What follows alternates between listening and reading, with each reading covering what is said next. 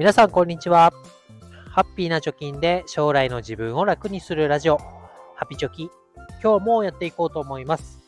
このラジオでは、2人の子供の教育費や時代の変化に対応するお金として、10年かけて貯金ゼロから1000万円を貯めるということを目標に発信をしております。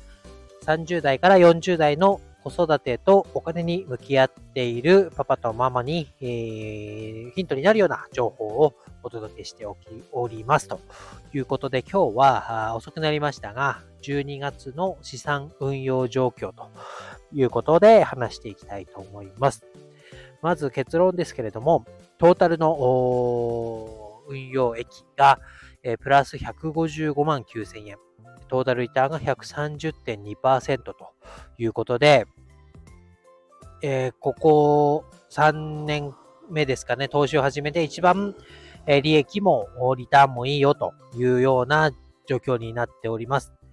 え、で入金に関してはですね、今年で、ジュニア NISA、積立 NISA が終わるということで、え、ジュニア NISA をね、特にメインに入金をしました。で、全然思ってたよりはできなかったんですが、12月は20万円入金をしました。で、ジュニア NISA 自体は子供2人分の80万円かける2ということで、160万円非課税枠が今年ありましたが、えー、満額投資をするつもりだったんですけれども、90万円の入金ということで、えー、全然足りずと、いくらか70万円ぐらい足りずということで、フィニッシュということになってしまいました。で、まあ、やれる限りやったというか、まあ、家計管理でね、まだ甘いところがあるんだなということを思い知らされましたから、まあ、ずるしてね、妻からお金借りて、えー、投資をするっていう方法もあったかと思うんですけど、それはやらずにね、えー、来年からの新 NISA は投資の非課税枠が広がりますから、そこで補っていこうということで、まあ、今しめのためにも、今自分ができる最大のお金をつぎ込んだということになってます。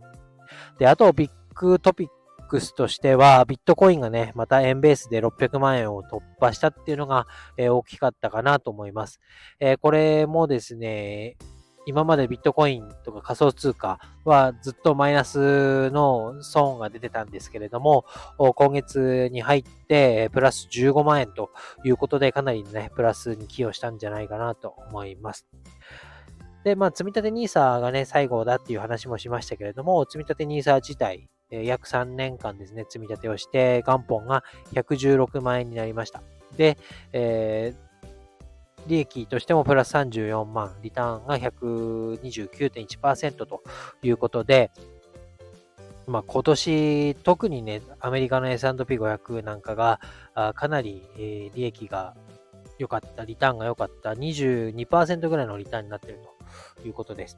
で、えー、全世界株とかね、アメリカ株とか、だいたい5%から7%ぐらいの平均リターンって言われてますから、それをかなり倍以上上回るような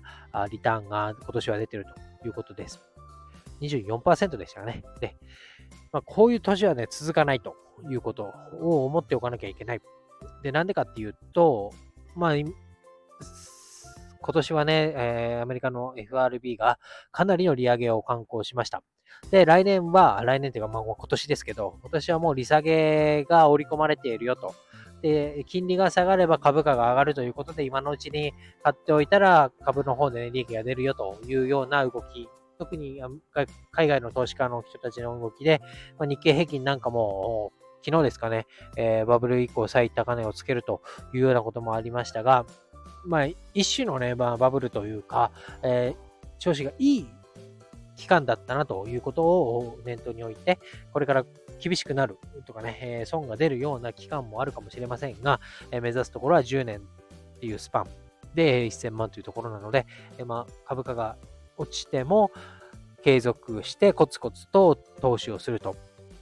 いうところは、まあ、今年もね、やっていきたいと思います。早速ですね、もう今年、新 NISA になって5万円積み立て終わりまして、あとは楽天ポイントをね、えー、貯めてた分を、1万円ぐらいかな、を、特、成長投資枠の方で、えー、積み立てを行ったというようなことになってますから、まあ、今年はね、もう、どんどんね、